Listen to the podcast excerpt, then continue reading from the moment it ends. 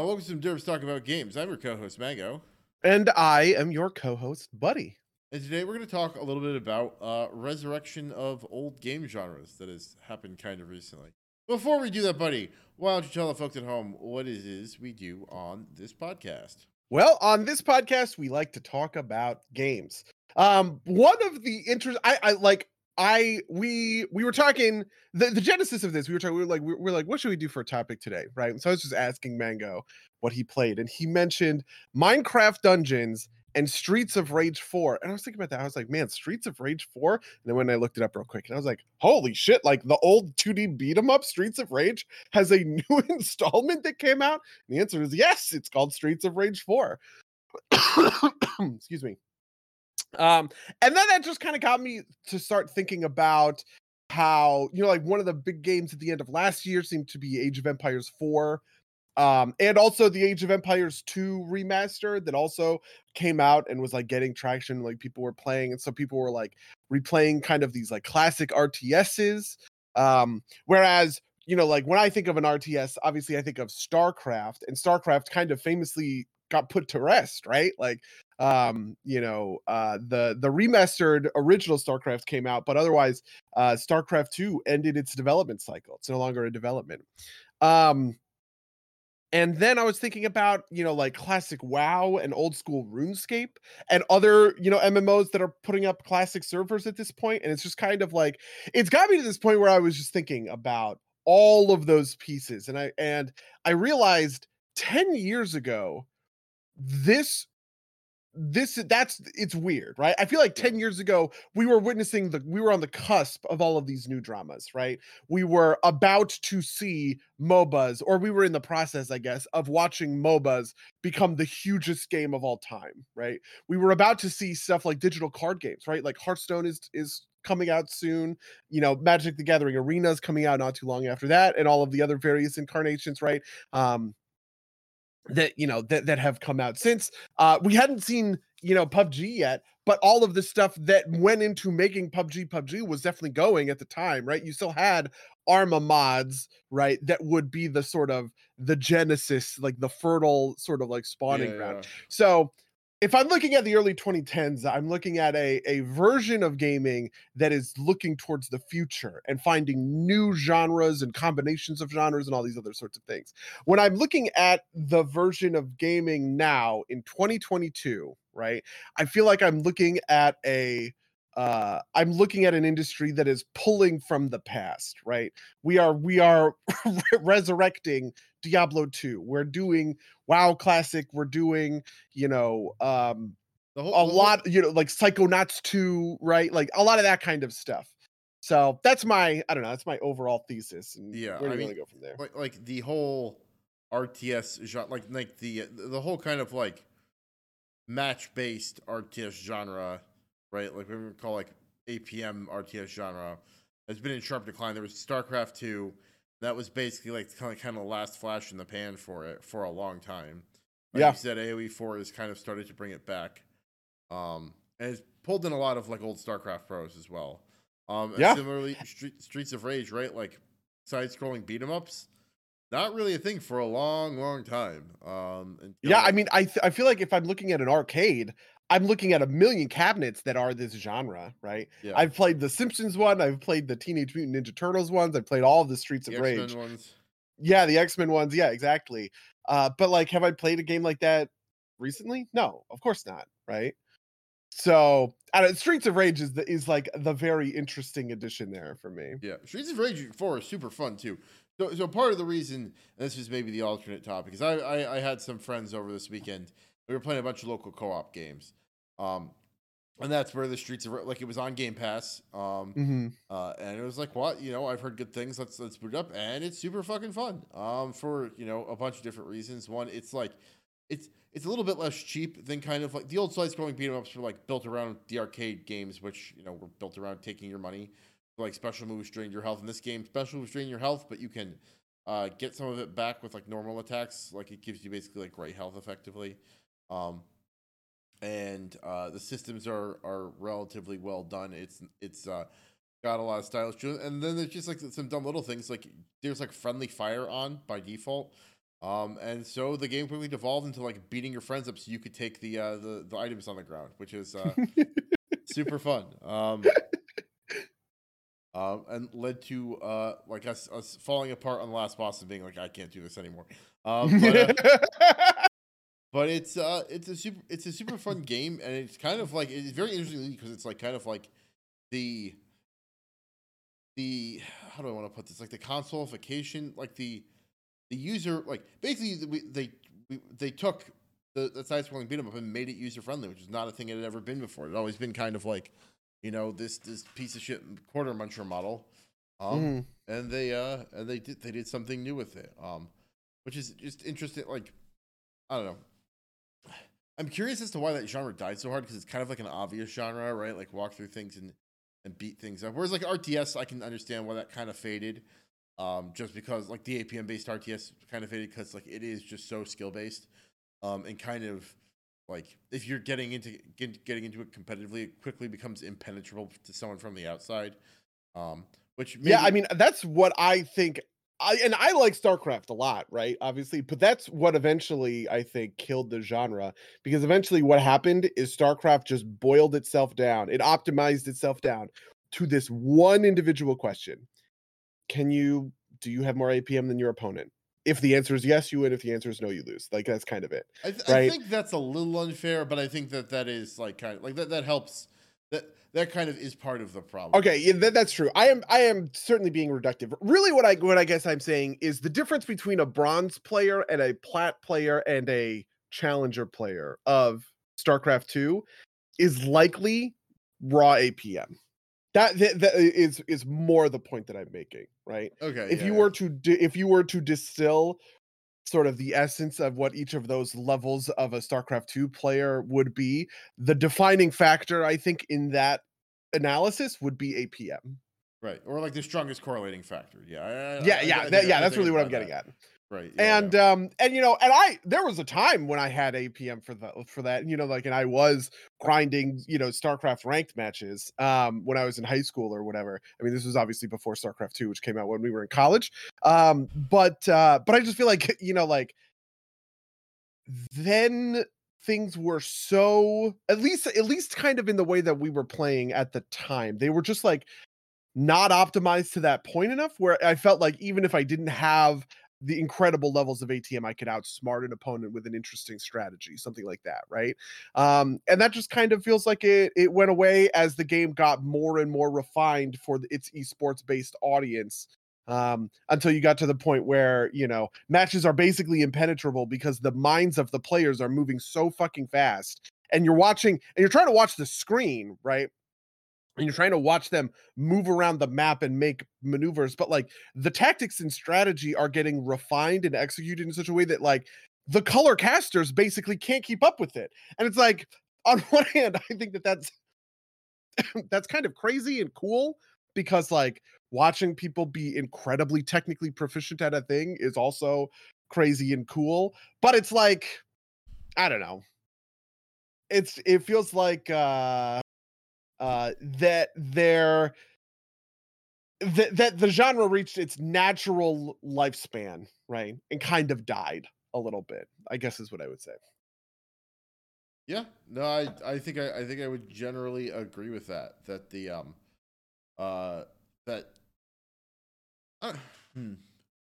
I think so. I think that it like natural lifespan. That, that's an interesting point to make, right? I, I think that version of the lifespan went and died, right? Like the the, the kind Yeah. of like like very heavy, um, uh, very heavy APM as as determinant Actually, I don't think it died. I think it like transformed into League of Legends, uh, basically, right? Transformed into MOBAs, uh, which comes out of the Warcraft tradition.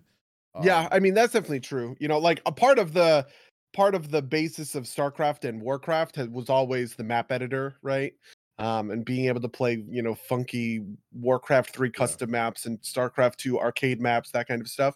So i feel like that's certainly you know like that's certainly a part of it. I also think that like you know, one of the things that's attractive about a MOBA is your ability to hyper focus on one individual Yeah. person, right? Like, I think, you know, a MOBA is also very APM intensive, but it's not APM intensive in a macro sense, right? Where I need to be constantly skipping through the map to see multiple different bases and manage their production pipelines and all this other sort of stuff, right? Which is something that is true of StarCraft.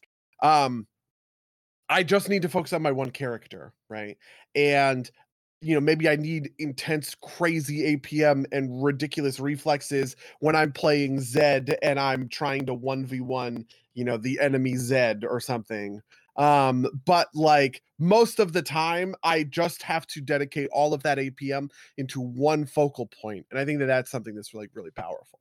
I agree. I, I agree one hundred percent. And like I think I like some, something that was always like a kind of a constant frustration for me was like in order to optimally play StarCraft, like you can't really watch the fights happen at least not one hundred percent of the time. Like I kind of like, oh yeah, you know I would want to crash my army into there, so like maybe do some adjustments. But the big thing is I want to see the fight happen, right? Like that's like the fun part of the game, right? Um, and if you're playing optimally, you're bouncing back to your base and make, making sure like production's still on schedule while you're fighting. And it's like, you know, a lot of kind of like chores almost to like, and like you don't even get to like watch the fun part. At least from kind of like a like a very casual perspective, which is the only thing I was. yeah. to And then the fun part itself, you have to optimize, right? Like you know, like I think of uh Medevac Marine Marauder, right? Like I was playing Terran.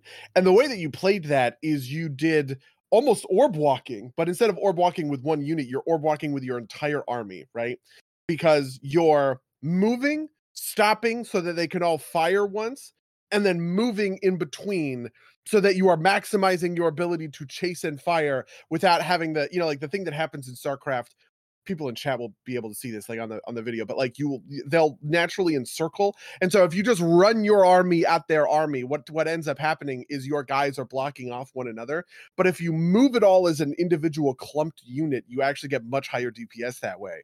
Um and that's obviously you know very apm intensive um but it is not like the natural way that i want to fight these battles if that makes sense Yeah, I mean, and, and I think I think that one's a little bit a little bit more defensible just because like kind of like that's a high skill play, right? Like Yeah. you know, um, and I get that that like you know the difficulty there maybe like uh, mitigates against it, but like it's uh, it's I I think I think. Uh, I, I get your point, but I also think that like you need like I think that's the the counterpoint, right? Some of that you need some of that in order for the game to kind of like remain like interesting, like have enough player expression and enough player skill to like kind of like Yep. differentiate the greats from the um from the not so greats. Um and I guess um I don't know. I, I don't I don't I wonder how much of that like directly contributed to like StarCraft falling off. I I think kind of like the impenetrability of some of it definitely like led to it falling off. I think that like and, I, and from what I understand, I have not played AOE four, but um, friend of the cast X has and has talked about about it to me at some length. Um, and it seems like AOE four is just like not as much as StarCraft two, right? Like it's it's uh it's a little bit more um reasonable um in terms of, of that kind of thing. And it's starting to bring back that kind of style of play, which is interesting. Um just get kind of given that the genre almost completely completely freaking died. Um within yeah i also think that, you know and this is my greater point right which is that um uh i think that the explosion of non rts strategy games uh is also a piece of the like the puzzle right? Like i think part of this is starcraft's fault in a way for you know kind of prioritizing its east- esports ability and all this other sort of stuff right? Um but i actually think that a lot of it isn't starcraft's fault. It's just like the nature of the genre expanding right? Because now you're getting games like europa universalis you're getting civ 5 civ 6 um you know you're getting um the total war games right? Total war warhammer comes out in 2016 warhammer 2 comes out in 2018 right? And i feel like those are things that siph- that are siphoning off some of these strategy players right? Um because and even even like xcom is sort of in this in this vein as well because a lot of these games are incredibly replayable games right? Like you know if you just think about how much time it takes to complete a campaign in any of the total war warhammer games right? And then think about the number of different like factions and races with completely different mechanics right? Like those games and you know multiply that by all of the different major countries in europa universalis all of the different you know Axis and Allied powers in Hearts of Iron. Honestly, not even you. You can even do non-Axis and Allied powers, right? Like one of the big updates they had for that game was to make weird countries that nobody would want to play, like fucking New Zealand, viable and fun countries to just kind of make a hard mode run out of, right? Um, you know, you have stuff like Stellaris, which is adding all of these content packs that's adding that's adding in new ways to play the game, like Megacorps, like Hive Minds, etc. Right? When you're faced with competition in your genre, right, that is offering just like that insane level of content to people, I feel like you know, part of the issue is also just the evolution of the way strategy games changed from 2010 to 2020 if that makes sense It does. It does to a certain to a to a certain extent, and they're, they're different types of games. But I think the thing there is that they're not effectively multiplayer focused, right? Like Yeah. StarCraft had the story mode, but that was like not the main show ever, right? Like, um, i And loved those stories god I it, I know man, I know that you did, but like you know, it's it's you know not like I said, it's not the main show, right? Like the main show is the Yeah. multiplayer, um, and uh, these strategy games that you're that you're talking about. Um, it, the multiplayer is not the main show, at least not in that way. Like not in the competitive sense, right? Like absolutely sure they have these multiplayer modes, but it's it's about kind of like um the single the single player games were kind of like these or like you know less competitive multiplayer, right? Like you know when when we play CK two and CK three, it's usually we're not at each other's throats, and it's like that's not the point. The point isn't to like kill the other player character, you know, player people, uh, Yep. human players. Um, and I think I wonder how much of this kind of like coincides with the rise of streaming as a factor, right? Like you know you can stream like like before kind of like Twitch becomes like a, this, this this crazy entity, right?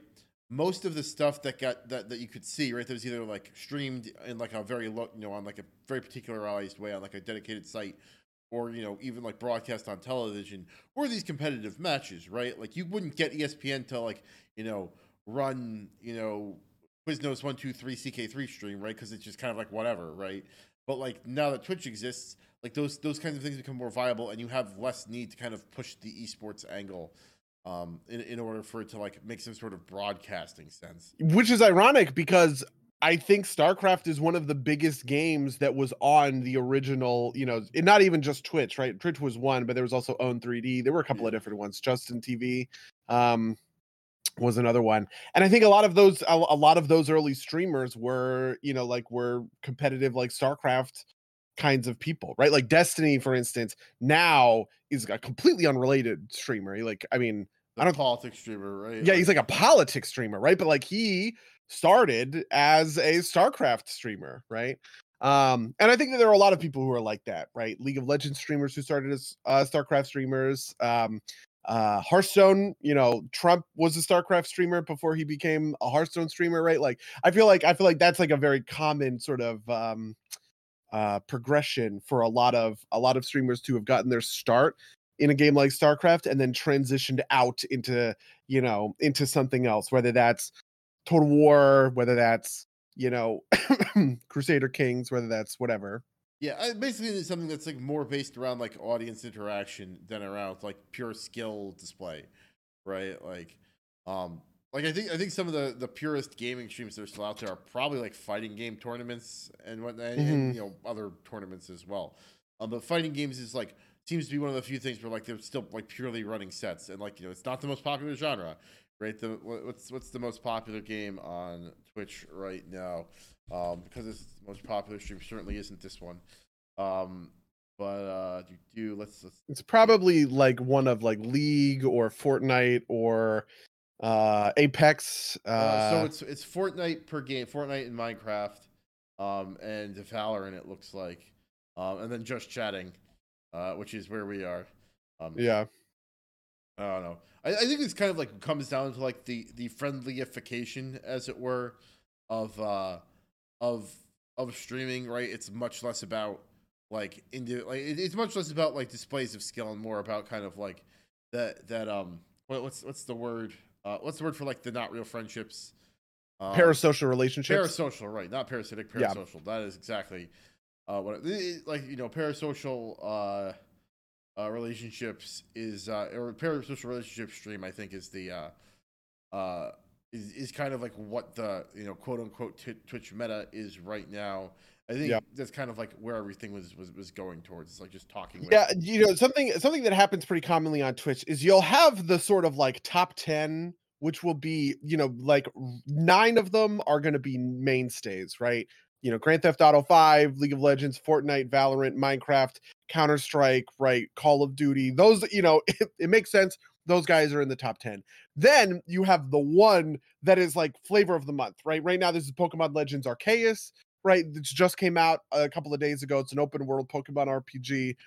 This is probably not going to last that long, right? But a lot of the times, other you know, like other Nintendo, you know, like Animal Crossing will be in there, right? Or, um, you know, if a Mario game is coming out, it might it might be in there, or just like any one of these. excuse me, any one of these kind of like flash in the pan um games that have a that have sort of a lifetime, right? You play them for 60 hours, you put them down, kind of thing. Um, so yeah, I feel like that's sort of what I expect in a way.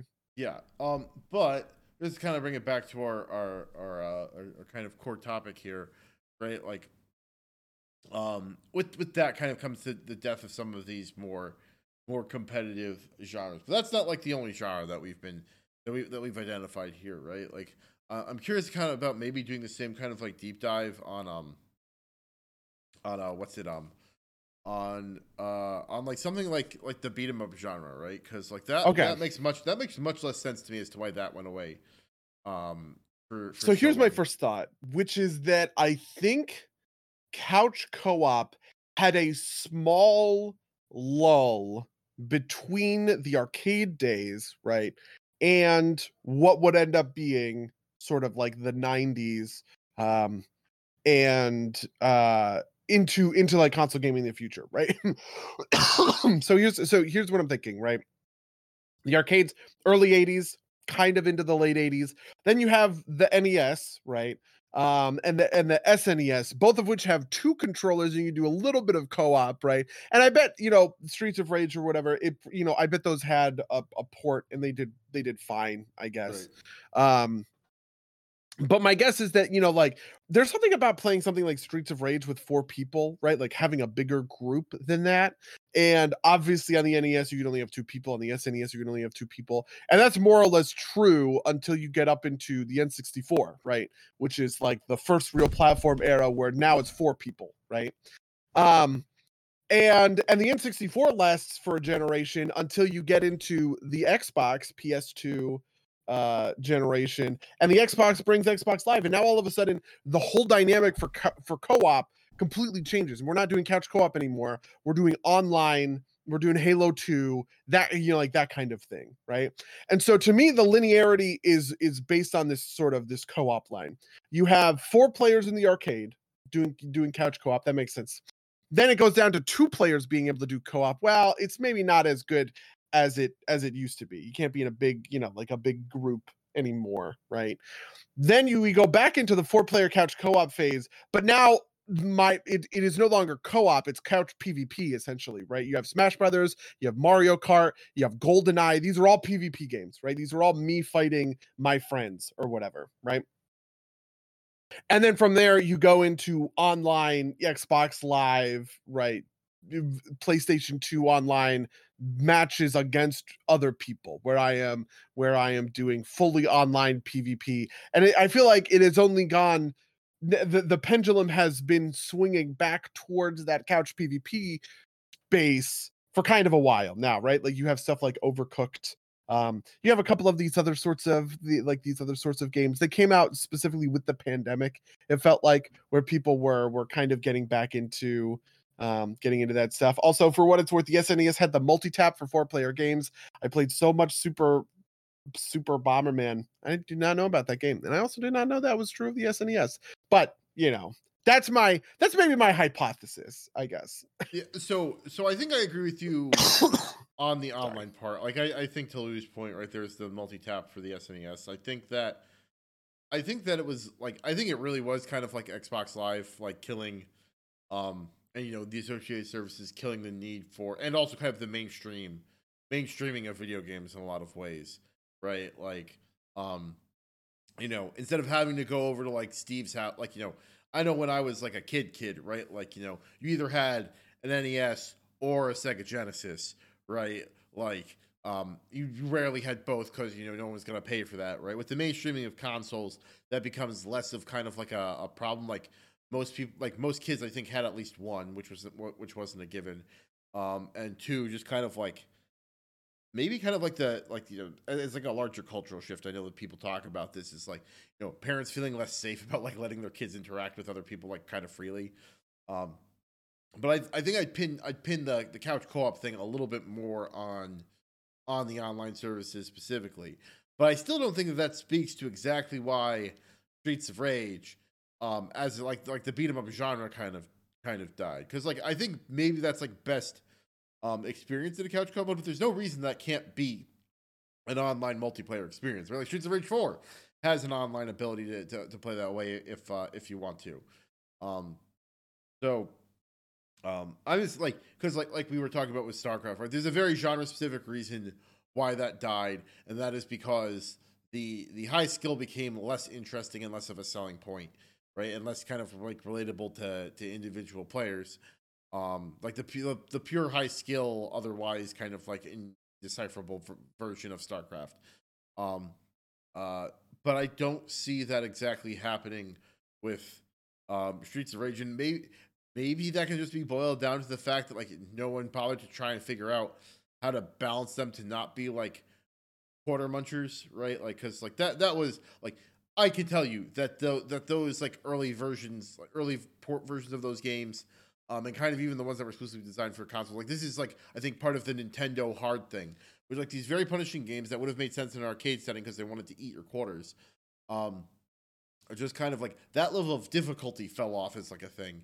I guess no one like no one tried like people made or you know Nintendo made um Mario games significantly like like they lined them up to be like less punishing and to be like more kind of like platformers that you could play as like an experience rather than kind of mm-hmm. like a, a, thing like an adaptation of an arcade model. But no one seemed to do that with the kind of side-scrolling beat 'em up uh, genre, right? Like th- there was Castle Crashers, and that was like it for like you know there was like ten years of nothing, and then Castle Crashers, and another ten years till we hit Street, Streets of Rage four, which is hyperbolic, but like a, a pretty or like seems to uh, to my mind at least is like a fairly accurate representation of what actually happened. Um, and I, I I don't quite know why. You, you, you have any? Do you have any thoughts specifically about like why why the genre would?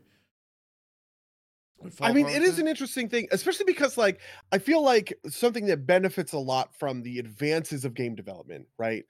Is um, pro- you know, it's just like raw processing mm-hmm. power, right? And something that Streets of Four Rage does, to to the best of my knowledge, I haven't played the game, but to the best of my knowledge, um, it adds like characters with like real unique abilities yeah. that are doing that are doing more complex stuff than the version i mean characters in the arcade version did also have unique abilities right like this was a you know bart uses his skateboard lisa uses whatever like that kind of thing but just like it is more they it's more almost like kind of like choosing a fighter in a fighting game right. it feels like um in streets of rage 4 based on the video that i watched um and and that to me seems like maybe just like there wasn't there wasn't that vision for maybe the thing that would make this 2D beat 'em up better would be expanding on like the you know like the player power and kind of the fantasy of embodying one of these people. And I'm walking into a group with a different sort of move set than somebody else that has these other sort of like capabilities. And I wonder if it just took 20 years for somebody to kind of like actualize that with Streets of Rage uh Streets of Rage 4 no, that's that's actually that's interesting, right? Because like um, it's it's funny because like fighting games could have been in this position, like fighting games and beat 'em ups for um reasons I couldn't quite clearly tell you have like always been like kind of intrinsically tied. And fighting games were dead for a long time too. Um, and uh, and then Street Fighter Four comes out when we're in college. That kind of like reboots the genre at that point.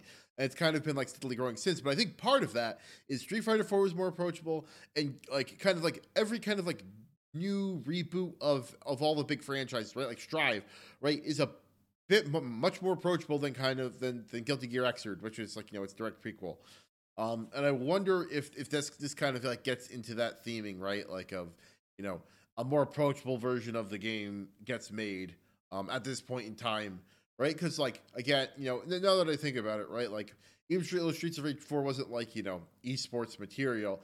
It was a very, or, you know, Streets of Rage, like the base games were, like I said, it very hard on purpose um, to eat your quarters. But like, it, it took, it took, you know, someone 10 years to figure out how to make an RTS a little bit less obtuse than that.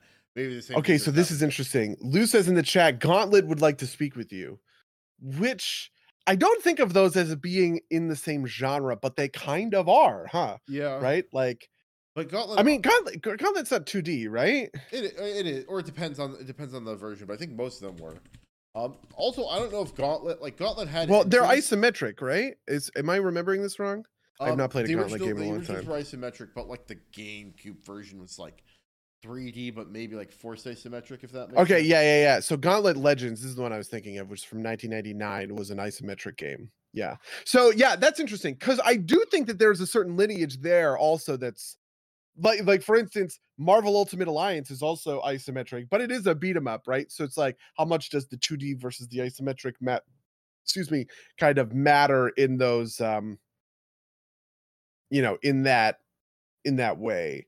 Um especially because part of it is well, it's interesting. So, so part of this is that like Gauntlet, like Gauntlet gets an entry in 2001, 2007, and 2014, right? Like it's Mhm. not exactly like, and they're not exactly selling gangbusters, right? Like, so I get what you're saying, Lou. Um, but I don't know if they like really successfully like broke into the modern age, right? Like it seems. It seems I like well, you know, well, well, mm, see, okay, at what point is that like? I feel like Gauntlet is more like Diablo than it is like Streets of Rage, right? I think it's kind of like halfway between. But I see what you're saying. Yeah, I mean, one of the things about Diablo, I feel like Diablo is meant to be sort of soloed more, I guess, compared to Gauntlet, which is very much built to be a team-based co-op experience, right? Um, Uh, Lou says the point was more that they did try to do different classes and abilities. That's true. Oh. I see. I see. Yeah, that definitely makes sense, right? I do think Gauntlet uh, had the sort of the classes and abilities thing down in the '90s um, before Streets of Rage would would pick it up, kind of like later down the line. I also think that Castle Crashers might be a good example of this. I bet that there are other sort of like indie versions. Um, right, but Well i, I, I- I did I did mention Castle Crashers, right? But like that was like the Yeah. only beat 'em up, right? Like, um, and also they didn't they didn't really do class differentiation, right? They were just supposed to like just colors, right? Yeah, yeah, it was just colors. So I guess, I guess, yeah. yeah. Huh. Interesting.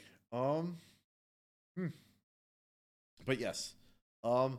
I don't know. Maybe it's one of those things where like no one, no one's inspired, and there's enough time that like there's something to grab onto. Because like Streets of Rage Four is well reviewed, but it's also not like you know, it's not like it's the game to play right now, right? Like, um, that's still fucking Fort- Fortnite because it will always be Fortnite, right? Uh. So, do you have other game genres that, that kind of like fall into this kind of like have been dead for a while and are and are coming coming back? Um, So the other one that I'm thinking of is uh is like old school RuneScape classic WoW, right? Like these classic MMOs. Like I feel like in a way classic WoW was the um the breaking point here that really like kind of crashed through to make a new uh sort of experience for people right? Um in terms of going back and thinking about in, in thinking about this stuff because we do know that there are other sort of like quote unquote classic servers servers and services. So for instance final fantasy 11 hasn't been updated in a very long time but th- those silver ser- servers are still up. They never took them down right? Final fantasy 11 is still is still running.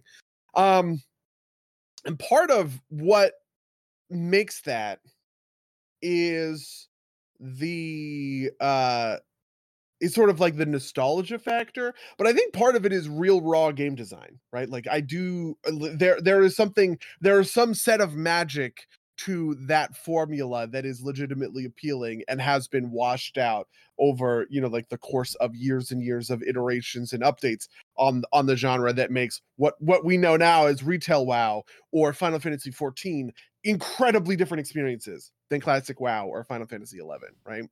Um and so the resurgence of classic as an experience interests me, especially because and and I don't know much about this, right? But especially because it also happened right alongside old school RuneScape becoming like a huge deal, right?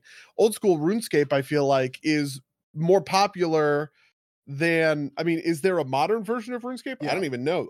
Yeah, That- like that's that's why OSR became like a a thing, right? Like, um, because I think they did like an updated version of RuneScape that people like didn't latch onto as mo- uh, as, as much.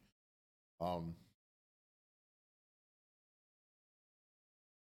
and I, you know, I, I feel like I, I see what you're saying there, and I feel like I beyond kind of like blind nostalgia bait, which you know we've talked about, like, you know, yeah, like we've given credence to the idea that like maybe you know like maybe the devs are right when they say you don't actually want classic WoW type of deal. Um, I think part of the thing there is that like in modern MMOs, like standing off the edges of like the kind of like the rougher parts of the player experience, kind of unintentionally shaved off a kind a, a lot of what I would call like the community building experience, or like the server building experience, right? But Yeah. making it easier to queue into a um uh queue into it like being able to queue into a dungeon and do that cross server and you know play with never playing with the same you know pickup group twice type of deal right? Like you don't build those reputations right? Like you know spending 45 minutes finding a group to run a dungeon um wasn't exactly fun but it did kind of familiarize it allowed you to familiarize yourself with the people you were playing with. Like if you had like three of the four five people you needed for the dungeon you would, you could talk to those people. You see the same people like talking in chat and you you generate a server reputation type of deal. Um, and those things kind of went away with, with with the new improvements, which are probably on balance better for the play experience, but worse for kind of like that magical community experience, which is I think what people really wanted to pull back out of Classical. That was the thing they were really missing. Um, and I don't know if they've actually gotten that back yet or not. Like if if Classical actually does that, but um, the I- interesting thing is that now people are asking for server merges in classic WoW because so something that else something else that's true is people don't want the modern sort of PvP MMO it seems like anymore, right? Like there was this idea in classic WoW that you were going to roll on a server, right? And you were going to you're going to roll on the server your your friends rolled on, right? One of your friends chooses a server, they choose Dunemaul, and you're going to roll on Dunemaul because that's where they are and you want to play with your friends, right? There's no ability to like do cross servers shenanigans, right? But now we have a much more sophisticated understanding of like the the greater infrastructure than we do back then, right? I didn't know about any other servers when I when I chose Dunemaul. I chose Dunemaul because that was the server that we played on. That was it, right?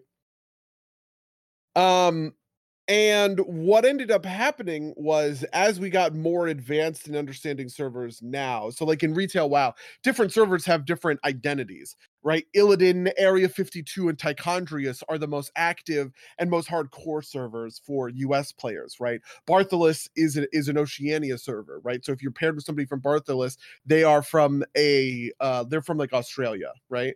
Um uh Azralon and Ragnaros are um are Brazilian servers, right? So if you if you pick up players from those two, and these have server identities to them, right? People will say no Ragnaros players because they are prejudiced against people from that server from having bad experiences with people from that server, right? Which by the way, I would say is racist and wrong, but whatever. Um the uh and the flip side of this is that when you introduce the hard faction lock of classic and you have a PvP, like a world PvP focus, right? What you end up getting is people don't want that, right? One of the one of the WoW developers was talking about solutions to to the server imbalance problem, which is that as the servers kind of mature and coalesce, people will either faction swap to join the dominant faction or they will transfer off to a server that they will research that they find has a good horde alliance ratio right? Because they what they want is they want to see red nameplates out in the world that they can kill but they never want to be on the receiving end of that of that equation right? And so what you get is the servers will slowly slowly taper off until it is you know the, the the horde community is gigantic and the alliance community is tiny or or vice versa right and so the solutions that players have proposed to do this is to create server merges right where they merge you take a you take an alliance server You take a horde server and you smush them together. Obviously, there's a ton of there's a million other problems with this, right? There's no way that that is an efficient or correct solution, right? But it's it's what the the um it's what the community wants and is looking for because they do value that kind of um that horde and alliance uh uh balance. But i i feel like this is the kind of interaction where we have seen classic servers are behaving now in a way that we wouldn't have expected them to behave in 2004 right? Because in 2004 just the mechanics of all this are so much different are so completely yeah, I, different I mean, I think part of that is just like you can't server transfer easily, right? Like, and you know the grind is so hard to get to level sixty that it's like you know we're sticking it out, right? Like you, people actually committed to things back in the day, back in my day. Right? yeah like, and like at the time the primary way it was th- it was me using wow as the social platform right yeah, which is to say that the primary way i was interacting with people was in guild chat or in whispers right or my my friends list and my friends list was linked to people on the server i could not be i could not have a, a wow friend of someone on a completely different server. There was no battle net at, at the time right?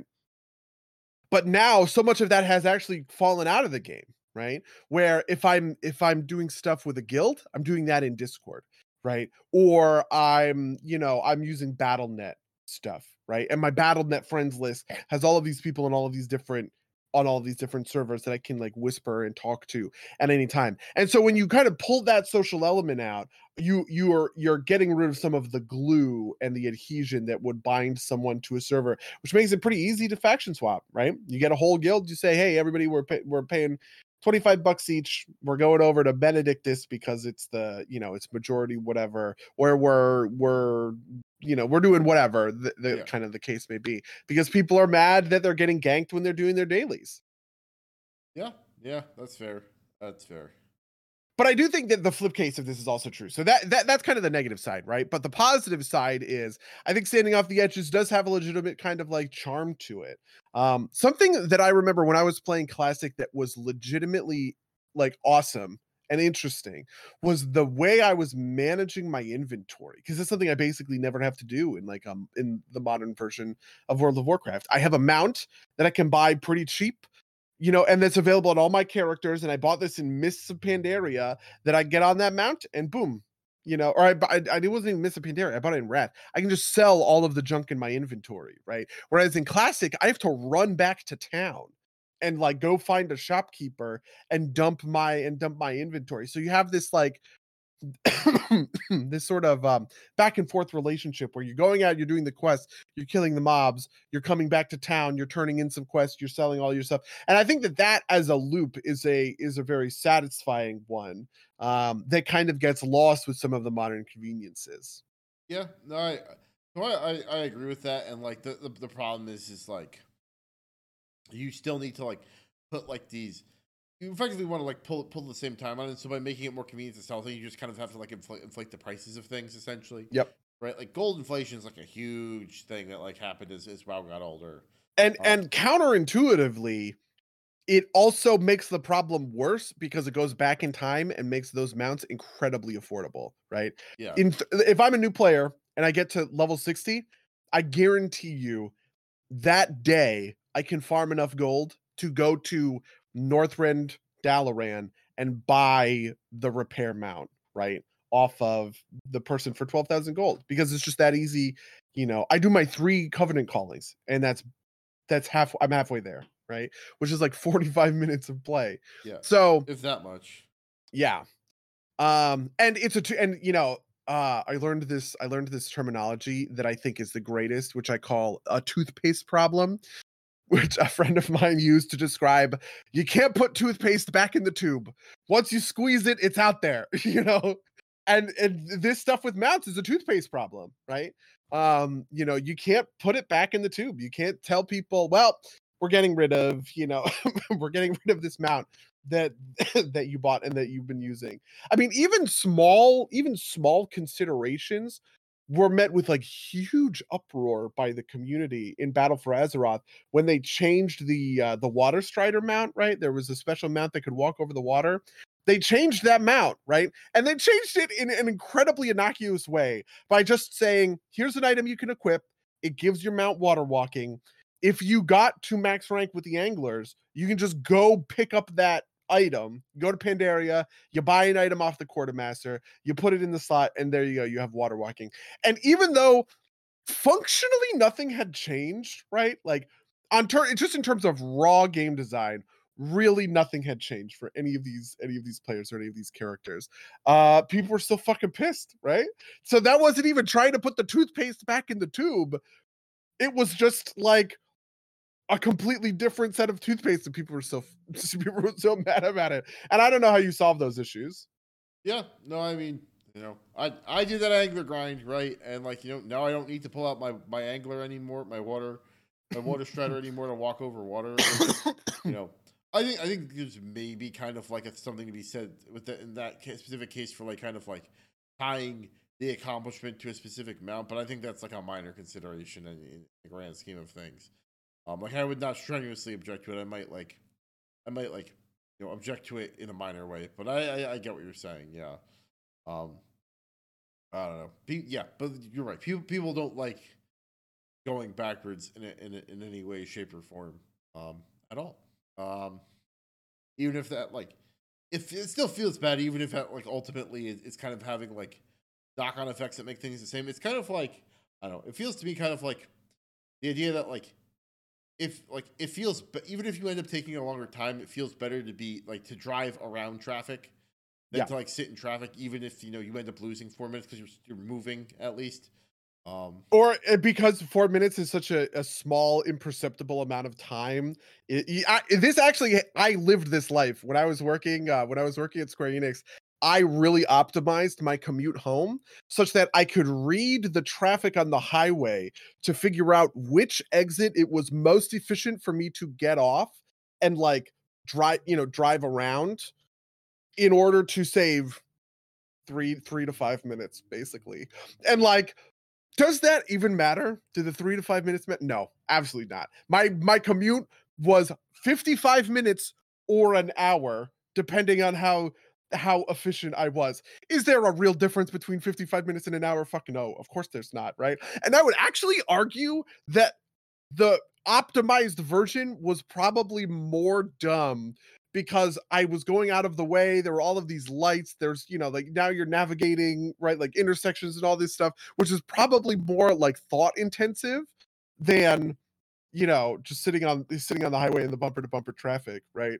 But like there's just something that feels good about optimizing a really stupid system like traffic you know, on, on yeah. a personal level hey, like I mean, that. This is like it's a level of like water finds a crack, right? Like even if yeah. you're not having fun, right? Like you're gonna do it because like you know other like otherwise it, it would just be inefficient, right? Like you know fire into yeah. I mean yeah, that is absolutely the feeling, right? It's like when you decide that you're going to go to the store first and then pick up lunch or, or you know or you're gonna go maybe you're gonna go to lunch first and then pick up stuff at the store just because of the way the tri- the triangle on the map works and you're like it would actually be shorter for me to do this way than that way rather than the other way around because of traffic whatever. It's just like i feel like people do these dumb optimizations all the time but wow just sort of systemizes them in a way right?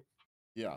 Yeah no i mean and you know like like I, I feel like the one they managed to get away from, which was kind of like surprising, was was the uh, the flight master whistle, right? And people were mad that that didn't come back right? And like I, I kind of get it, right? Like it was very convenient to be able to just like hit a button and be at the flight path instead of having you know actually like spend thirty seconds like you know running somewhere. Um, man, that's. uh I mean, honestly, people people they got mad about uh the map, right? One of the things they introduced in Battle for Azeroth was they introduced a flight a flight path map, which gave you all of the flight paths for whatever. And then that map didn't come back in Shadowlands, and people were mad that they had to take 15 minutes, right, to go from flight point to flight point and pick up all the stuff on their alts. And it's just like, you know, like that stuff to me is sort of like mind boggling, right?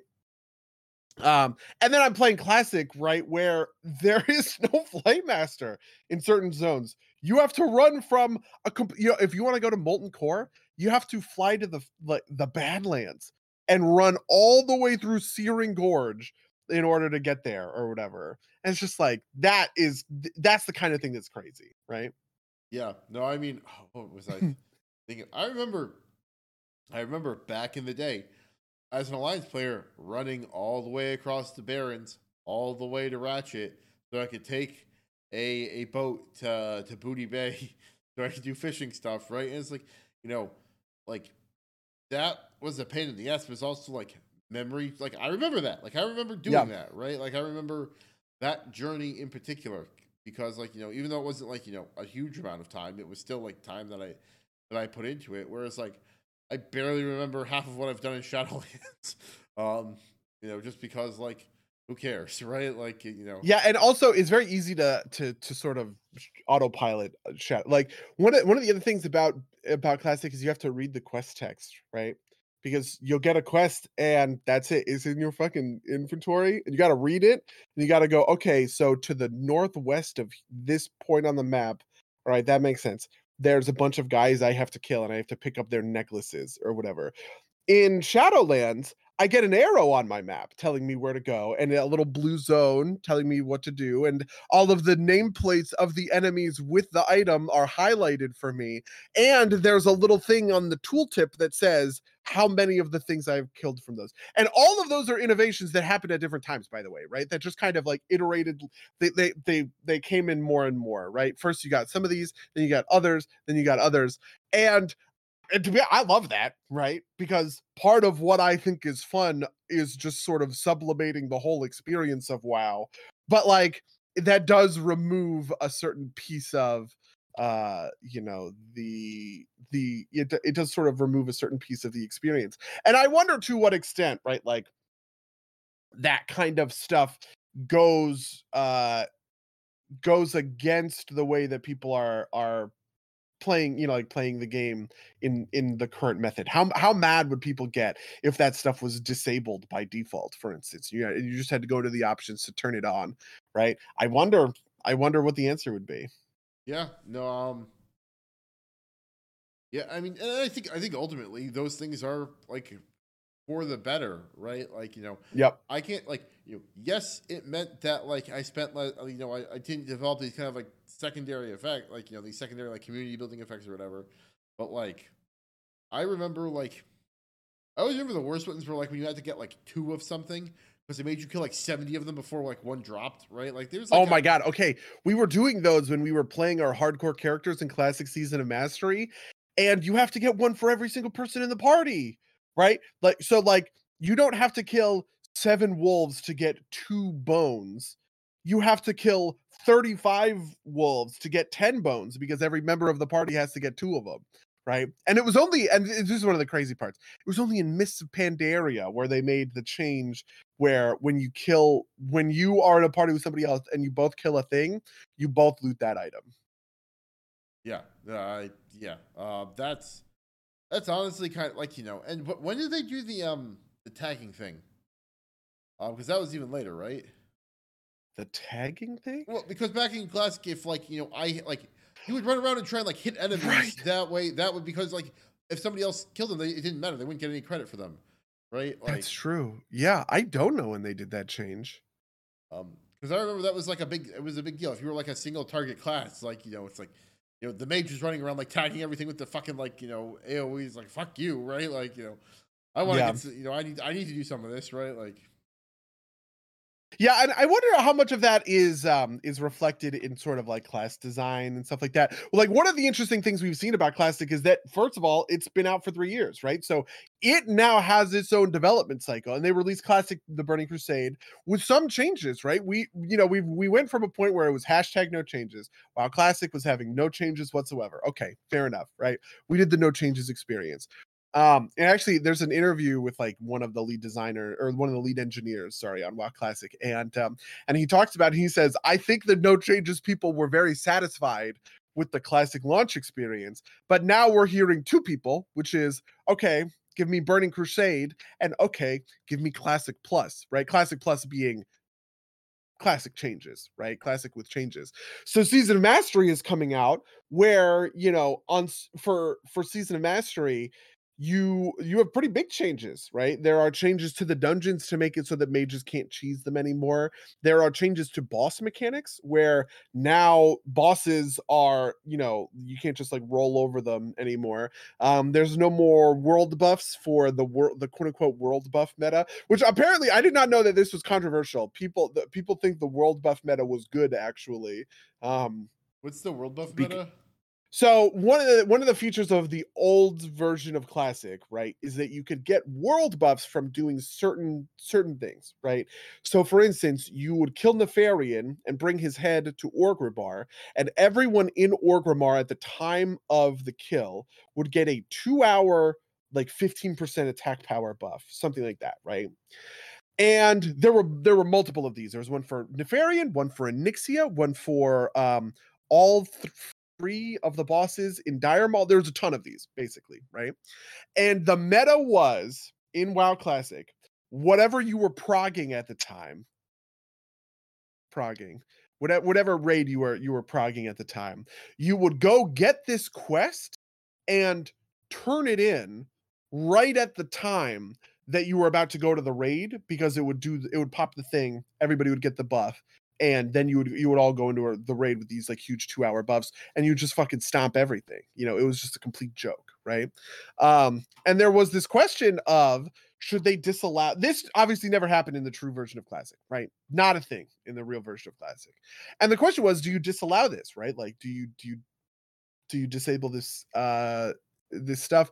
And um and the answer was no apparently there were enough people who actually enjoyed it as a as a means of raid prep, I guess. You know, like they would go out and they would they would do all of these you know these specific runs and you had to at a certain point you had to start managing alts because a, a character can only complete a quest once, once right yeah. so if you have a 40 man raid group right if you complete nefarian if you know let's say your you have your 40 man raid group everybody you have you raid two nights a week everybody in your raid group 20 weeks later right? Half a year later, now has completed the quest and you have to start managing alts doing that right? Where somebody says oh my my alt hasn't completed it yet so we got to do it on him right? We got to do it on this person right? Um and uh and they they liked managing the logistics of all of that and walking into the raids and just like absolutely destroying the bosses. Um and uh and so that stuff has gone away right? Um along with some other things right? Like for instance something that was uh, purely a net code thing was you couldn't have more than 40 debuffs on a boss just because the servers couldn't handle that, right? right? Which was called the debuff limit, which has since been done, done away with. But the debuff limit was a huge consideration because you have classes like warlocks um, and druids and shadow priests. You know, like all of these different classes have, you know, uh, hunters putting serpent sting you have rupture you know you have rend from warriors right? You just have a, all of this stuff that is, that are debuffs that are going on on the target and that's just not enough debuffs to support all of them. So you have to make you can't take this kind of character in the raid because well you, we're gonna we're gonna reach the debuff limit and you're not gonna be able to put shadow word pain on the target. I'm sorry kind of thing. So like changes like that have been um have been made. Um and uh and i wonder to what extent uh, that'll happen with like the class based changes as well right? Like one of the things that i think made classic content easier is that they use the final patch of classic in terms of class design and abilities and talents right? Um and that's after numerous like complete reworks of classes talent trees because they were awful right?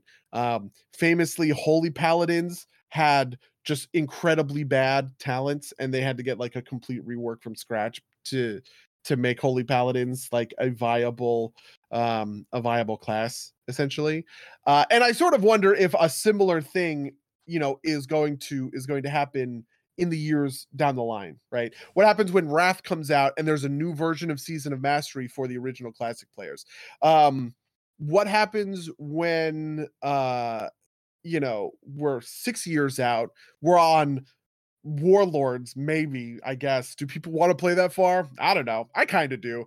Um we're on warlords classic. How much iterative change has hit classic like classic classic vanilla classic by that point right? Like do they start redoing talents because warriors are incredibly broken? More like warriors and rogues are like all of the dps basically. Like the DPS charts are insanely out of whack because nobody understood just like the mechanics of the of the numbers behind them and uh and you can just optimize being a warrior or a rogue really easily.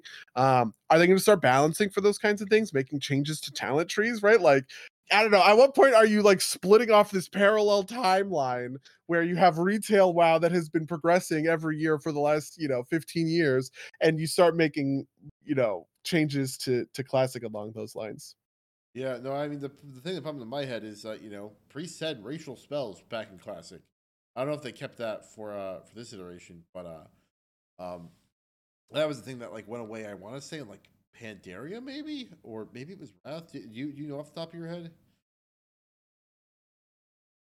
Wrath? Maybe? Okay. Yep.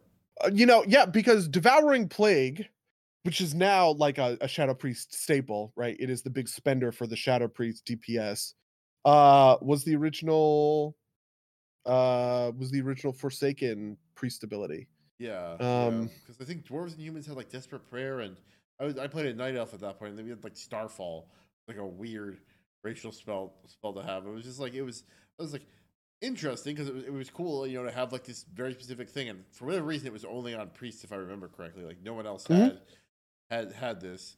Um, yep nobody else had that Um, and I thought that was neat, but I understand why they why they why they, why they uh, did away with it. But uh, uh, yeah. Although I suppose none of that's important enough to to, to like make like a change. I don't think anybody's gonna get mad about it. But yeah, interesting. Um, but we're kind of at the end of the hour. You want to talk anything else about these, these kind of genre resurrections that that have been happening? What else did i put in the I, I i listed out a bunch of these but what else did i think of uh?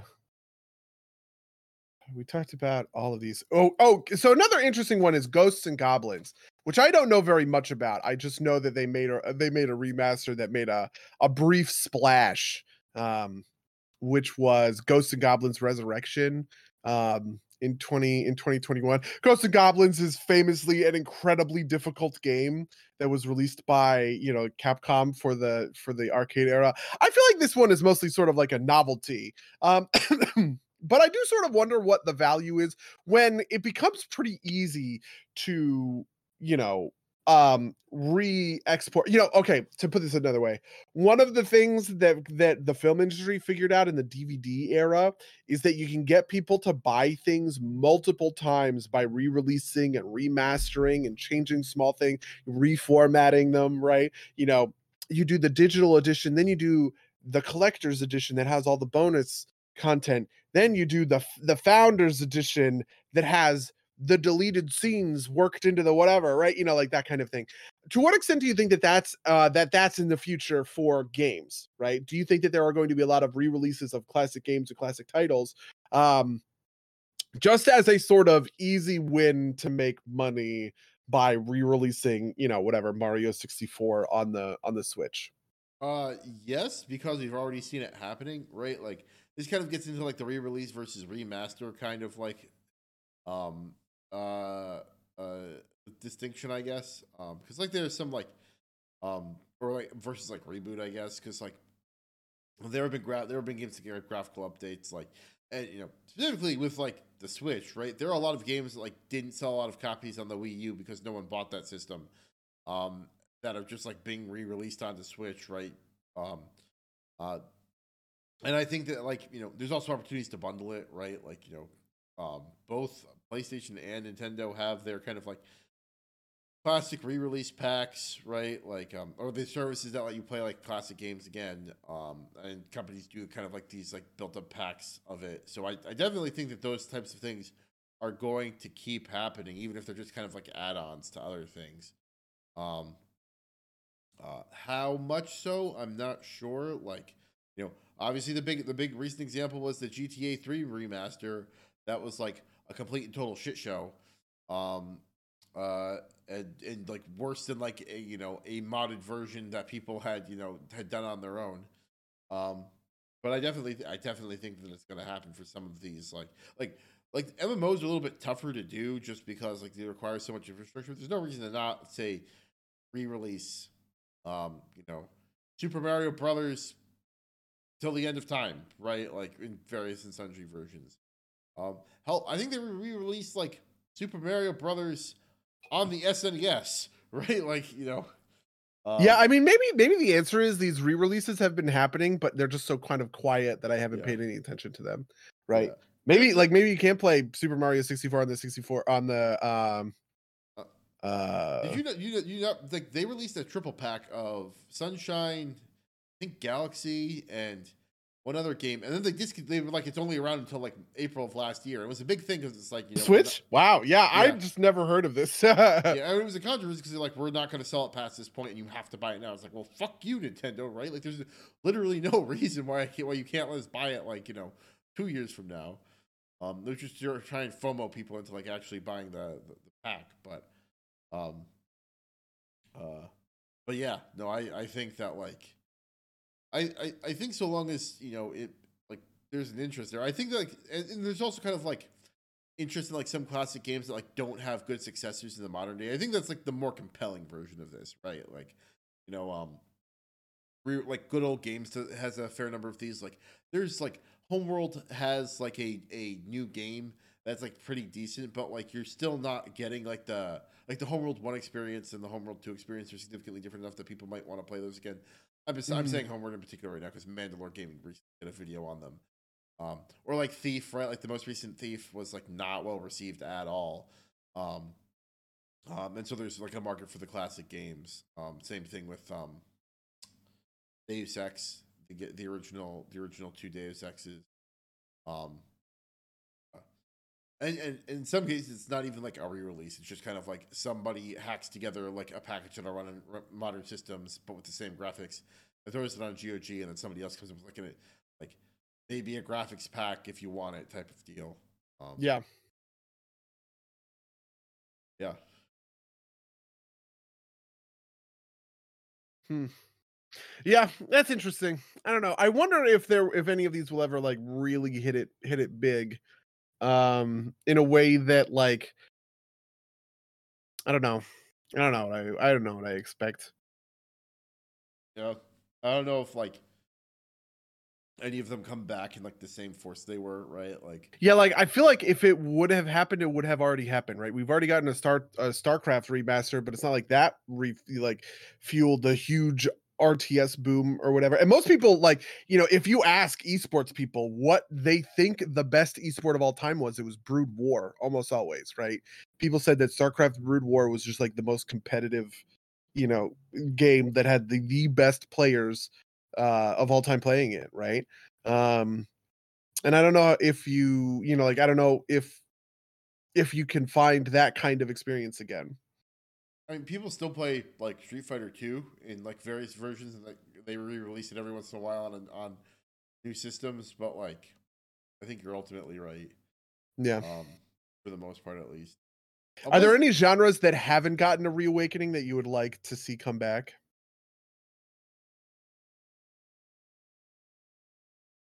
I don't. I don't know. Just because, like, I don't. I can't think of any. Like the platformer genre is very healthy, right? Um, I just don't know if there's any genre that I can think of that that I would like that isn't around that I would want to come back.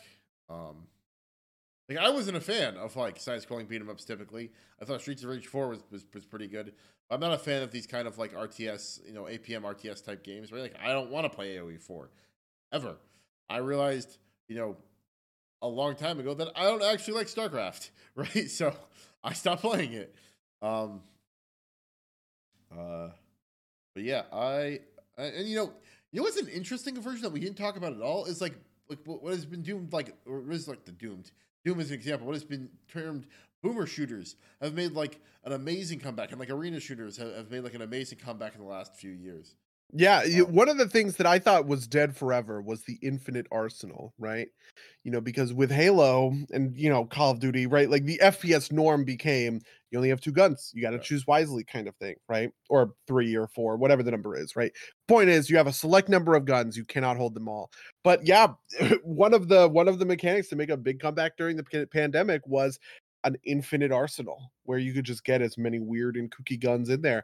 Um And honestly, that's really weird and interesting. I kind of didn't expect it, and I sort of don't understand it, but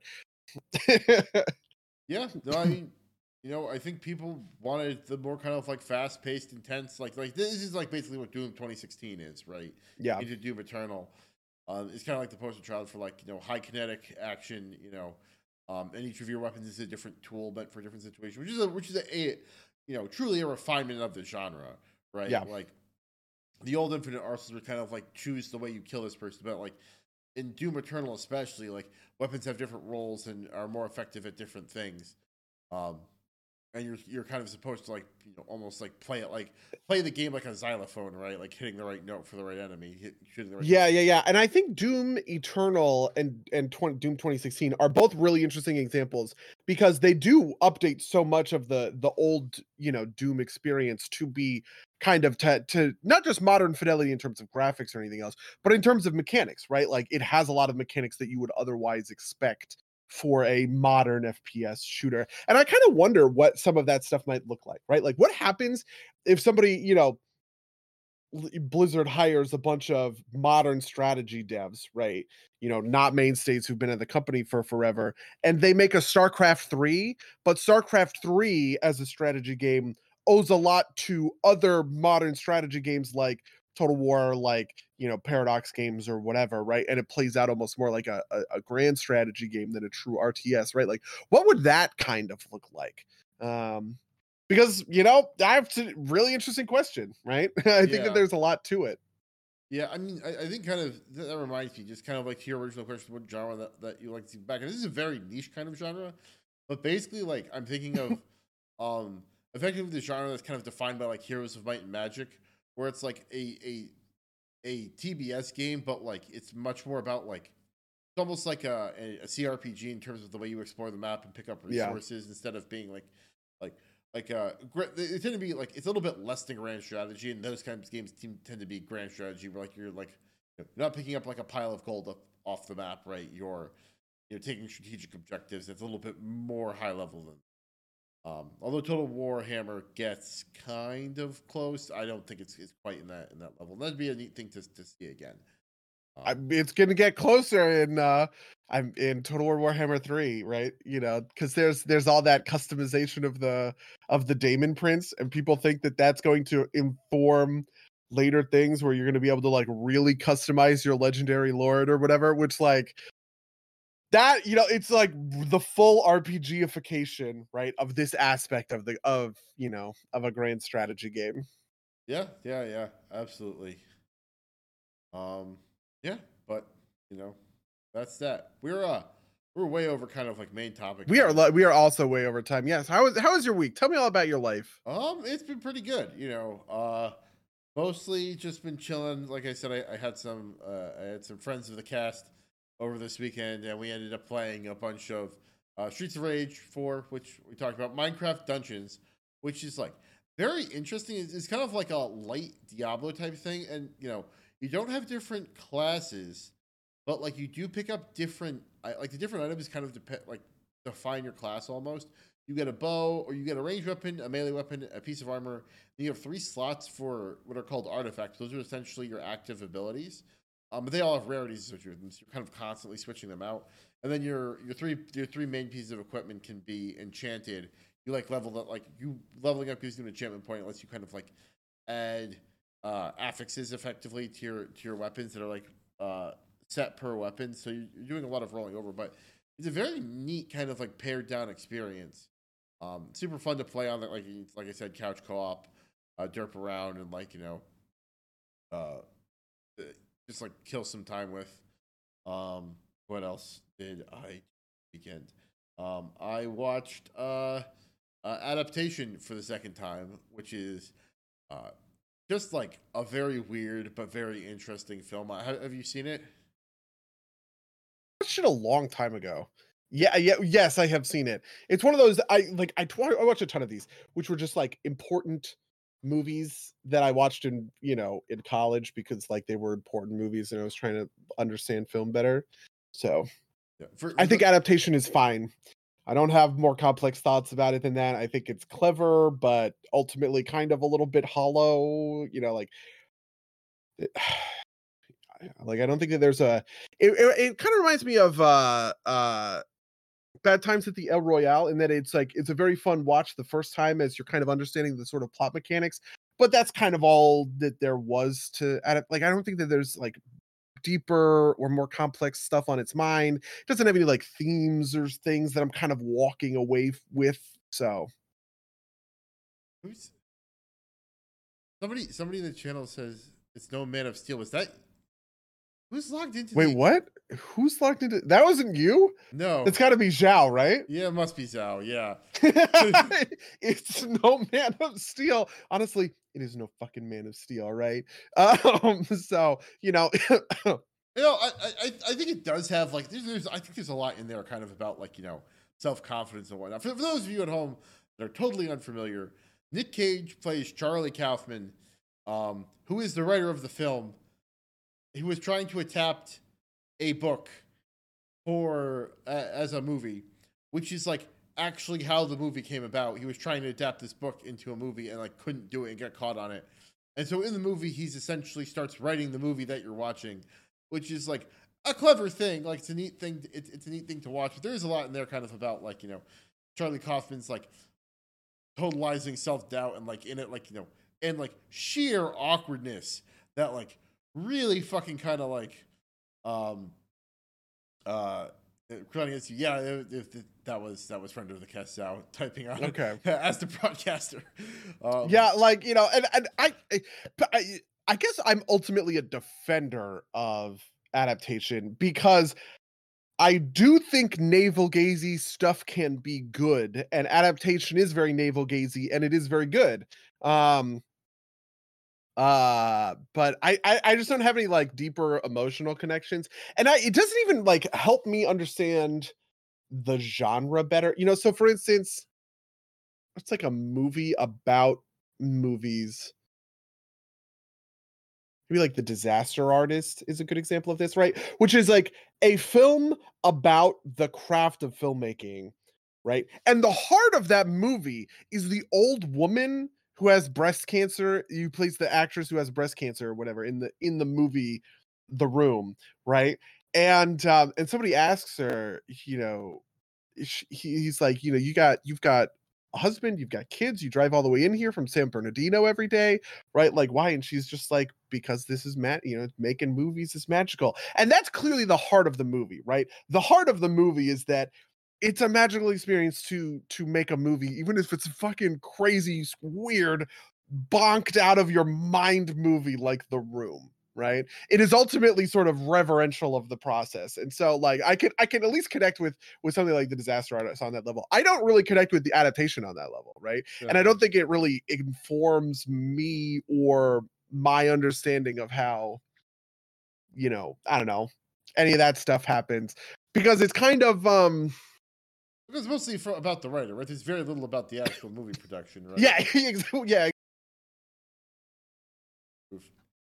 yeah um I, and it I- is about the it is about like the art of adaptation right and like what a good adaptation is supposed to be in a in a weird way right charlie kaufman's own inability to make that happen is part of the text but it's not like the heart of it i guess What's So- so- something that occurs to me that I think would be super interesting, and you know, this is kind of random, but I wonder what like Max Landis thinks of adaptation. Um, I think that'd be an interesting take to hear. that Um, would be interesting i that would be interesting um, since Max Landis is is a screenwriter, effectively. Yeah, especially because I also think that he and a lot of other screenwriters like this, you know, um uh people underestimate the outlandish ideas that make uh like a writer a writer. Um or any, you know, an artist an artist, right? Um you know something that, that we're we're in we're in prime leak season, right? Which is uh every every every year uh, every every point in the patch cycle around this time people start writing fake wow leaks, right? and the fake wow leaks never read authentically because n- people don't think about them like they think about n- nobody wants to write an authentic leak they want to write a wish fulfillment leak right like this Right. is what me the player wants all of my pet peeves are personally answered all of the things that i want to see player housing are in are in the game, right? But real expansions never look like that. And in the same way, real fucking movies never look like that, right? People say they want a Star Wars movie where yada yada yada happens. Um, but if there is a Star Wars movie like that, it typically sucks. And the Star Wars movies you get are bonker more bonkers than that. They're just weirder than that, right? Um, and I feel like that's that's kind of universally true, and I feel like it would be true of Max Landis, right? All of his adaptations are always the more bonkers version of them than you would expect, right? Like, Yeah. All right. So one one last big thing that I did with my week, um, just because it's amusing. Um, part part of this visit with friends was, uh, you know, uh, ingesting certain uh, psychoactive substances, and so we sat down and I just put on the Tim Rogers review of Tokimeki Memorial. We got about an hour into it before somebody was like, "What the fuck are we watching?" have you watched the Cyberpunk review yet? I have not. I have. Are you going to finish Cyberpunk? I am in a very weird spot where I feel like I, I I'm sorry, I want to watch Cyberpunk, but I'm sorry, I want to watch the review, but I haven't beaten Cyberpunk and I don't know what's correct. Yeah, I mean, I feel like I'm far enough into it that I could probably do it. The other thing is, is I have heard friend of the cast, Monica, has informed me that there are rumors that a big cyberpunk patch is dropping in the next few weeks. Part I've heard like- that too. Yeah. Is like, should should I wait and replay the whole thing? I might go and watch. I definitely want to rewatch the Tokimeki Memorial video because, like, I like I was very, I was like very enraptured by that first hour. Whereas my my companion, my, my one companion in particular was like, why are we watching this? I am never going to play Tokimeki Memorial. It is in Yeah, I, you know, honestly, I don't give a fuck, man. I Yeah. love that. I love that review. I, I you know, it's too, like I uh, th- th- there's a lot of these, you know, two or three hour video essays that just like are the greatest fucking thing, and I will watch them over and over. Do you know about Knowing Better? Have you ever watched Knowing Better's thing um, content? I have. I dropped him after a while because I, uh, I've got, I've got specific problems with the way he expresses certain things. But like, it, Oh, interesting. have, have you have you heard of like the Gell-Mann amnesia effect?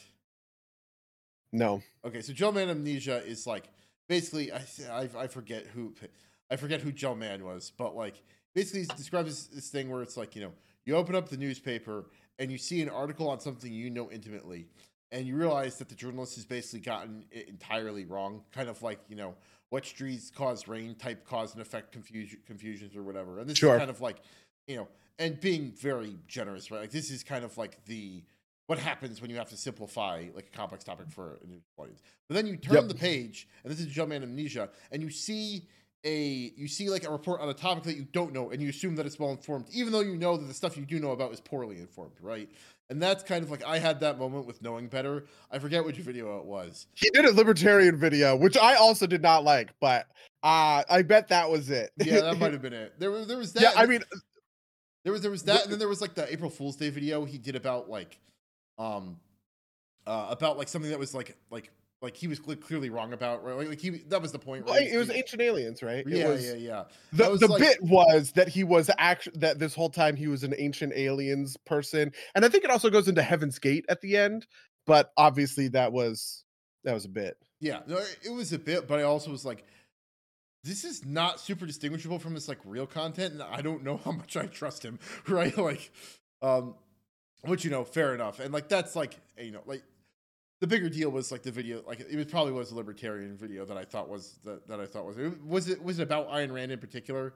I'm pretty sure it was. That's the thing. I th- Like I I'm mean, not an Ayn Rand fan, but I was like, this Yeah. is not great, right? Like, hold on, God, what is the video called? Redefining American Capitalism, Libertarianism. Yeah, I'm pretty sure that it is kind of secretly the, just the life story of like Ayn Rand, which I've always hated that equivocation. Um, but um, but I did go back and rewatch a bunch of his videos, especially because he does this thing about cults. Like he he he went on like a a cults thing where he explained Mormons and he explained Jehovah's Witnesses and he explained um the NXIVM cult, you know, the the sex trafficking cult with the Vancouver actresses or whatever. It's just like those ones are just the good ones. Those are the the juicy. The Scientology one is really good. I I don't know why, but for some reason there's just something like therapeutic about watching video essays I've watched 10 times before back again. That's fair enough. That's fair enough. Yeah. Yeah. Then and then there's also the th- the therapeutic feeling of going out and finding a video essay on a topic and then rewatching the entire thing of the topic just so I can watch the video essay, which I have been doing with The Hunger Games recently because uh, some somebody put out an hour long video about teen dystopias and they start talking about the Hunger Games. I'm like, you know what? I haven't watched those movies in a long time. And I'm watching those movies again. And first of all, they suck. But second of all, there's a bunch of batshit stuff in there that I completely forgot about. Like Peeta, the one guy, gets stabbed and then paints himself to look like a fucking rock.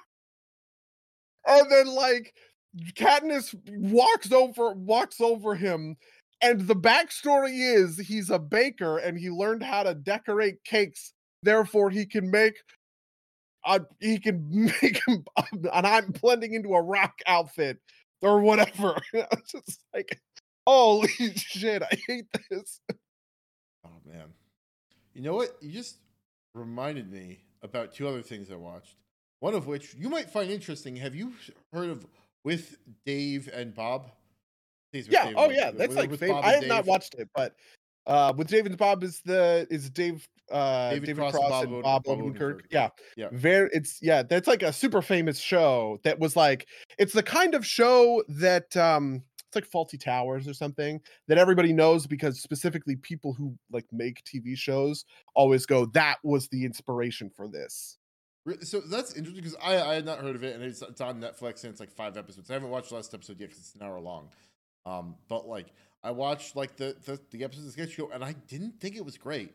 Like I thought I thought there were moments that were good, but I thought like a lot of it was just kind of like like didn't land for me. I don't know. And I really oh, like man. I don't really like David Cross and Bob Odenkirk, right? So like, you know, um but you know, I watched that. And then the other thing was there's this movie called The History of Future Folk, which is a great title, and it's like built as like this sci-fi kind of thing. It's well the, the description is like um, an alien sent to colonize Earth hears music and is moved to like defend the planet um, from being colonized or whatever.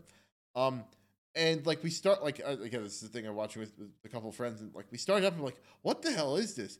Turns out, Future Folk is like a comedy folk band that like we're like it's like their like band lore was this thing about like this, was this story and they like filmed it. And it's like the most like it's like the most modestly budgeted fucking movie you will ever see.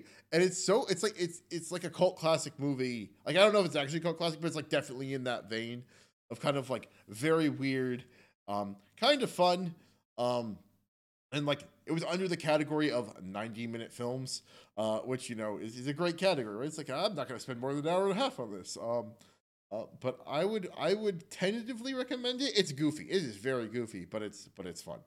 Um, okay, well, yeah. fair enough. I mean, yeah. The other thing that I watched that we will maybe talk about in like some future scenario, I don't know, is uh, is Archive eighty one, which is a Netflix show that honestly I don't know why. I feel like I don't know. I feel like it just got me with the algorithm. It has like this weird alien head statue as like the key art in Netflix. And I was just like, huh. And apparently it's a TV show made out of a, a podcast, like a like a Welcome to Night Vale sort of horror podcast. Um and I started watching it and I was just enraptured. Is this in, the found found footage one? Uh it's a uh, so no, but kind of. So basically, the premise of the show is there's a video um there's a guy who specializes in restoring uh damaged videotapes right and there was a fire in an apartment building in the 90s called the Visser Apartments and the some some wealthy you know guy buys the tapes and he has the tapes but they have to be kept at this special archive right so as not to damage the tapes and he hires a guy to go and restore those tapes at this archive. It's eh, you know in the middle of nowhere with nobody around right and as he's restoring the tapes you know spooky stuff starts happening. He's unraveling the mystery of what caused this fire et cetera et cetera. Um and it just grabbed me in a way that I haven't been grabbed in a long time by like uh by like something horror related. Actually, the the funny thing is that the thing I compared it to was Chernobyl. I was talking about this with some other friends, and they asked me like what you know like what was it like. Um, and the thing I compared it to was Chernobyl because, which is weird because I, I don't know if Chernobyl is technically a horror show. I would classify it as a horror show because I think about it in those terms, right? Uh, but it just hit me in that in that very same way of just like um, you know, as as the whole thing is unraveling, I was just like uh, maybe a better way to think about how I was watching it was Stranger Things in the stuff that was happening kept me really gripped to sort of like the mystery of what was going on and i just really needed to see what was happening next. And uh and it really honestly it set up and pay off just like on a narrative level just really well. Um it's one of those shows that sets up a ton of weird things um and knocks them all down like dominoes right? So that like by the end of the season kind of all of the mysteries were solved in in a way. There's there's a lot of like open-ended stuff, but you basically get an understanding of why everything that happened happened.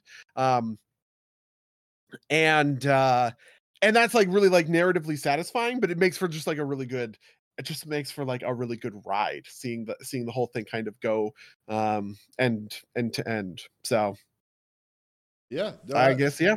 That that makes that makes sense.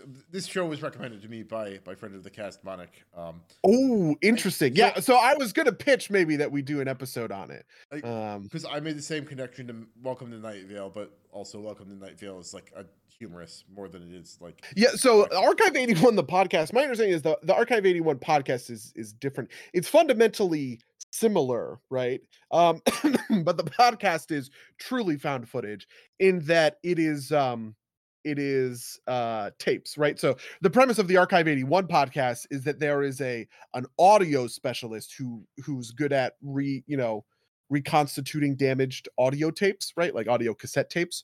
Um and he's recording the process of him doing so as a means of uh, quality control for his employer right? And um and the, you know it's the same thing there's a there's a fire in the visser apartments and he's he's unraveling the thing but the the the tv show because it, it has the it is the advent of a video camera is just fundamentally different than um the just like on a on a sort of craft level right? The thing that they do is they show you the person with the camera, right? So the camera is on and it's recording, right? But they film it like a normal TV show. So you are looking at the person holding the camera. You're not looking through the lens of their okay, camera, okay. which is why I wouldn't call it found footage, essentially. It's like the same thing. You only see the stuff that she does on camera, right? Um, but but you don't see through the lens of the camera. That makes sense. All right. Awesome. Did you want to talk about anything else with your week? Because I kind of dominated this back half of the section. You know, I guess I don't. Uh, I guess I do not. All right. Well, uh, with that, then I'm going to say uh, it's time to wrap it up. Then, uh, if you have any thoughts you'd like to share with us about any of the things we talked about in this podcast, you can email us at gmail.com or podcast at games.com. You can follow us at twitch.tv slash games where these shows go out live. Um, uh, rate and review us wherever you can find podcast podcasts. Um, you know, uh, give us likes, shout us out. We love audience interactions. Um, uh, and that's, uh, I think, everything I have. But do you have anything you want to promote? I do have one small thing that I'm looking to promote, which is that Cardboard Kings, one of the games that I've been working on for the past year, is releasing next Friday, uh, February 10th. Uh, Cardboard Kings, or I'm sorry, next Thursday is actually um, Cardboard Kings is like a it's like a card shop you own a you own a card shop and you are buying and selling cards for a card that's sort of like it's like a card game like Magic the Gathering or whatever, right? And you're getting in juicy rares and but it's the same sort of like buy sell low high kind of uh, or buy buy low sell high buy sell low high yeah uh buy low sell high sort of mechanics of uh, of any of these sorts of like um shop simulators but I don't know, man. I I love it. I just want I I I'm very excited for this one to to get out there because I championed hard for us to pick up this title. Um and I uh and we did and it's it's sweet. Um we've also got a bunch of stuff coming up for this, like in terms of um the different like uh uh like different events or whatever. Um so, which you can so, go see. I don't know. It's out there. The the the news is out there. You can go see the details somewhere else. So, question: You you like actually play the card game at any point, or is it just kind of like buying no. cards? Okay, it is just buying and selling the cards. There is technically there there are a couple of different mini games, right? You know, one of them is like a booster draft. Um, one of them is a tournament, but they all have they all have the, the card game itself happens off screen, right? Okay. When you're drafting boosters, you are picking up you're picking up boosters and you're trying to get good packs or whatever. And um and then the actual playing of the of the draft happens off screen. When you're when you're doing a tournament it is it is a it is a vehicle for driving up um and changing the value of cards right? So if you if you schedule a tournament you say cards from this set are legal in the tournament and then the the value of the, those cards goes up leading up into the tournament because people are buying cards for that so th- there's stuff like that but there's there's never a moment where you actually sit down and play the card game Okay, that makes sense. Awesome. All right. Well, with that, then, um, I'm going to say uh, until next time, dear listeners. until next time loyal listeners